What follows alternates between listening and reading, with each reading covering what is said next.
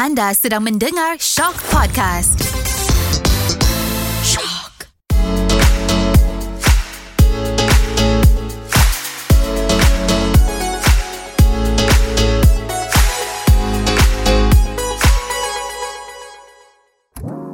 Hai Assalamualaikum. Kembali lagi kita dalam Celebrity Podcast Haidar Hasanuddin. So dalam episod lepas Kita dah cerita macam mana Terjebaknya seorang Haidar Hasanuddin Dalam industri broadcasting ni lah kan? Dan minggu ni Seperti yang aku janjikan Cik janjikan Aku ada cakap yang Aku nak share macam mana pula Datangnya minat aku dalam lakonan ni.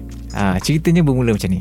Benda ni Dia macam ni tau. Okay Ayah aku adalah seorang tentera Pegawai Warren Hasanuddin Saidin Nombor badan kosong Eh je nombor badan pun hafal lu Tak lah Nombor badan tak hafal. So dia adalah seorang tentera Dan mak aku juga bekerja dulu. So Masa aku dilahirkan Tahun 1989 Ayah aku dah berada di penghujung Career dia Dalam tentera lah. So di penghujung karier untuk tentera aku tak sure kalau polis ke bomber ada benda ni. Tapi dalam tentera bila seseorang tu dah nak pension orang akan di offer untuk kursus tau. Uh, benda ni uh, orang tu akan pilih sendiri. Contohnya ada yang pergi ke otomotif pergi ke memasak ke apa supaya orang-orang yang berpension ni dia dah pension nanti dia ada benda nak buat dia ada ilmu baru kan? Uh, so tak ada nak kena kawat je kan? Dah mentang askar nak kena kawat je kan? So ayah aku pula dalam tentera aku rasa dia punya core yang terakhir tu adalah bahagian pengurusan kot. So production-production yang nak shooting berkaitan dengan tentera ni orang kena melalui bapak aku. Oh mek kau. Ha, dia kena melalui ayah aku lah. So ayah aku lah yang akan meluluskan sekian-sekian-sekian ha, dan disebabkan itu juga ayah aku terus pergi shooting sekali.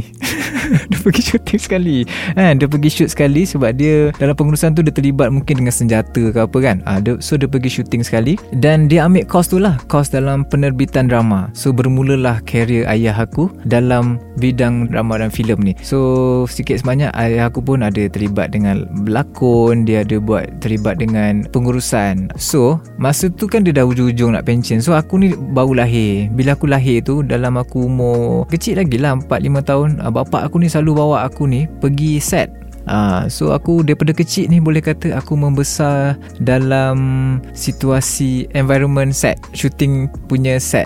Ah, masa tu jumpa ramai. Masa tu ada Liza Abdullah Jasmine Hamid Mustafa Ma'ruf Aziz Sata. Semua aku dapat jumpa masa kecil. Ha, So agaknya minat tu dia datang dari situ lah kot. So bila Daripada kecil aku dah membesar dengan environment tu Aku dah start macam Uish Aku rasa teruja bila tengok set tu Diorang set up lampu Siang jadi malam Malam jadi siang. Oh aku macam wow Boleh eh buat Uish, Padahal ni tengah siang ni Dia jadikan set tu malam kan? Ha. So benda tu yang menarik kan Antaranya Aku suka tengok tengok pelakon-pelakon ni bila tadi dekat set dia nangis. Lepas tu bila dia dia tengah break tu dia boleh borak dengan aku. Oh anak anak abang Din ni. Oh comel. Saja je aku highlight yang comel tu. Ah, ni kisah benar. ah, so aku jadi macam teruja. Aku tengok Uish, tadi abang ni dekat dalam dia nangis gila-gila bila dia keluar. Ah, so aku suka benda-benda tu. Benda-benda seni ni lah. Dia boleh twist dia punya emosi daripada pump jadi macam ni, dia pump macam ni. Lepas tu yang muda jadi tua, diubankan rambut. Itu benda-benda yang aku suka. Aku rasa shock tau benda tu. Ah, and then aku daripada kecil ni kalau orang lain melukis gambar kartun kan, aku pula buku-buku aku banyak aku lukis gambar set shooting. Ah, aku buat lighting ada lighting. Aku buat lah macam studio kan. Kalau ada nanti aku tunjuk eh. Ah, macam aku cakap tadi daripada kecil ni aku dah start tengok bapak aku syuting bapak aku berlakon. Aku suka lah pergi tengok kan.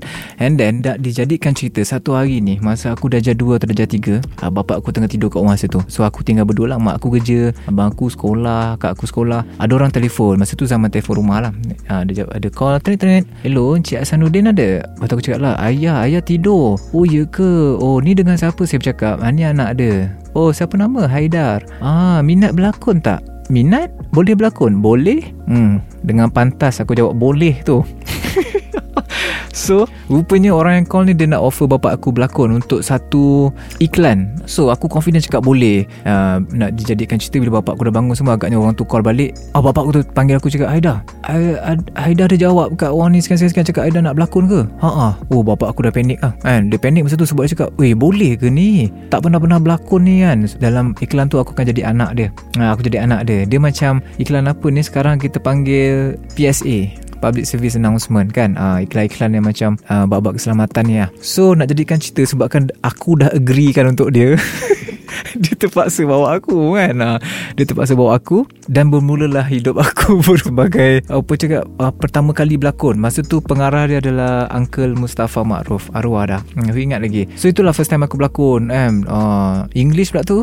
Ah jangan main-main. So berlakon lah seronok. And then aku pernah cakap dengan dia. Cakap bapak aku cakap ya minat lah berlakon. And then bapak aku pun pernah cakap Ui tak sangka pula Aida minat. Bapak aku ingatkan tak ada siapa anak-anak dia minat dalam apa yang dia buat kan? Ha, sebab macam abang aku lebih kepada muzik kakak aku pun lebih kepada nyanyian. Ha, itulah sebenarnya bermulanya aku berlakon uh, dan bermulanya minat aku terhadap lakonan dan sampailah hari ini uh, di pertengahan hidup ni dapat diberi peluang uh, diizinkan Tuhan untuk untuk apa orang cakap capai cita-cita dan impian aku lah uh, sebab selain daripada kerana minat aku dan lakonan ni antaranya sebab aku nak sambung aku nak jadi macam ada pewaris daripada bapa aku. Uh, sebab aku tahu bapa aku sangat uh, cintakan seni ni uh, seni lakon. So aku rasa macam aku nak ada salah seorang yang sambung apa yang dia buat. Itulah antara sebab aku tak pernah orang cakap minat dalam lakonan ni tak pernah pudar. So walaupun aku dah bekerja tetap bla bla bla semua kan uh, sebagai cameraman lah dan dan sebagainya di belakang tabir tapi minat aku dan lakonan tu tetap tebal. Uh, tetap tebal tau. Dan sehinggalah jadi pelakon ni sehinggalah aku dah dalam industri lakonan ni selain daripada uh, orang yang motivate aku untuk jadi pelakon bapa aku adalah seorang pengkritik hebat aku. Ah dia bukan macam senang-senang macam tu je kan? My first drama yang aku berlakon wush ni bukan cerita drama. Ni kalau aku berlakon konten-konten yang sebelum drama yang aku terlibat. Ah, kalau aku berlakon konten apa-apa untuk klien ke bapa aku adalah orang yang paling paling orang first lah. Bila dia tengok dia akan cakap hmm 3 per 5 Eh 5 per 10 Wah dia akan bagi Apa Dia punya markah dia tu lah. Uh, Kadang-kadang masa tu rasa macam Peh Aku rasa aku dah buat habis baik dah tu. Dapat 3 je. Ha, Dan sampailah kepada drama pertama aku ha, Dia lah orang pertama yang akan Kritik aku Ha, tapi kritikan yang membina lah. Contohnya masa dia tengok Dia dah habis Dia akan beritahu aku balik Macam Wah dah okey okey tu okey. Tapi boleh buat lebih lagi tu. Ha, Dia akan dia akan komen aku ha, Scene ni sebenarnya boleh buat macam ni Macam ni. Tapi semua okey. Ha, So Pengkritik paling hebat Dalam hidup aku Yang aku paling takut adalah bapa aku sebenarnya. So setiap kali projek aku buat Selepas daripada director Orang selepas tu yang aku paling takut komen adalah bapa aku. Sebab aku takut tak sampai. Dan daripada uh, pengalaman aku pengalaman yang orang cakap sebagai seorang pendatang baru ni. Apa yang aku dah belajar di sepanjang aku dah terlibatkan di dalam lakonan ni apa yang aku nampak adalah dalam lakonan lah eh, yang aku nampak. Selain daripada minat semua ni attitude seseorang tu adalah sangat penting.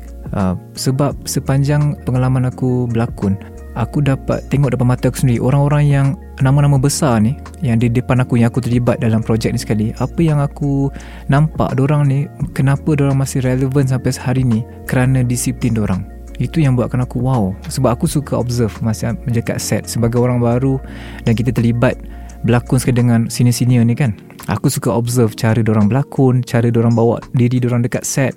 Sebab aku tahu aku orang baru dan aku aku perlukan benda-benda tu, ilmu tu kan. Sebab bukan semua ilmu orang akan share. Uh, ada ilmu yang kau kena cari sendiri.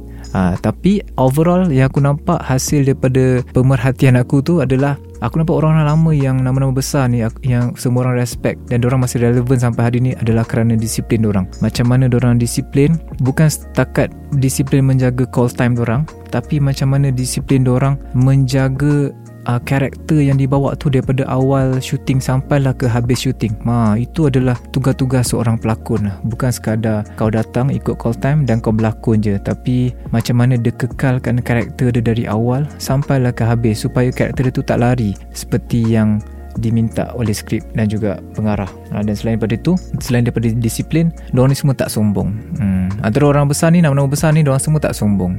Diorang suka share dan diorang tak ada rasa macam aku lebih kau kurang. Ha, sebab apa? Sebab mungkin diorang-diorang ni belajar daripada orang lama macam tu juga kan? Ha, so itu yang buat aku rasa best dan aku tahu itulah benda yang aku perlu buat juga untuk kekal dalam industri ni. Dan um, tak malulah untuk aku sebut nama pelakon sini ni uh, Abang Rashid Isak antara reference aku sebagai senior ataupun orang lama dalam industri uh, sebagai rujukan untuk aku ikut sebab semua orang tahu Rashid Isak kan? Dan macam mana disiplinnya dia di set orang pertama yang akan sampai bila nama diseru walaupun nak ikutkan nama dia dah besar kan tapi dia masih jaga benda-benda tu. Walaupun nama kau dah besar kau dah big name kan tapi bila Eddie ataupun production dah panggil kau untuk get ready kau orang pertama yang bangun. Hmm, antaranya adalah Abang Rashidi Isak lah So itulah sedikit sebanyak macam mana kisah perjalanan aku daripada minatnya dalam lakonan sampailah aku dah berjaya menjadi seorang pelakon walaupun masih baru. Ha, itulah dia sedikit sebanyak. Dan jangan lupa dalam next episode aku akan share dengan korang detik paling suram yang pernah jadi dalam hidup aku. So korang stay tune. Celebrity Podcast Haidar Hasanuddin minggu depan.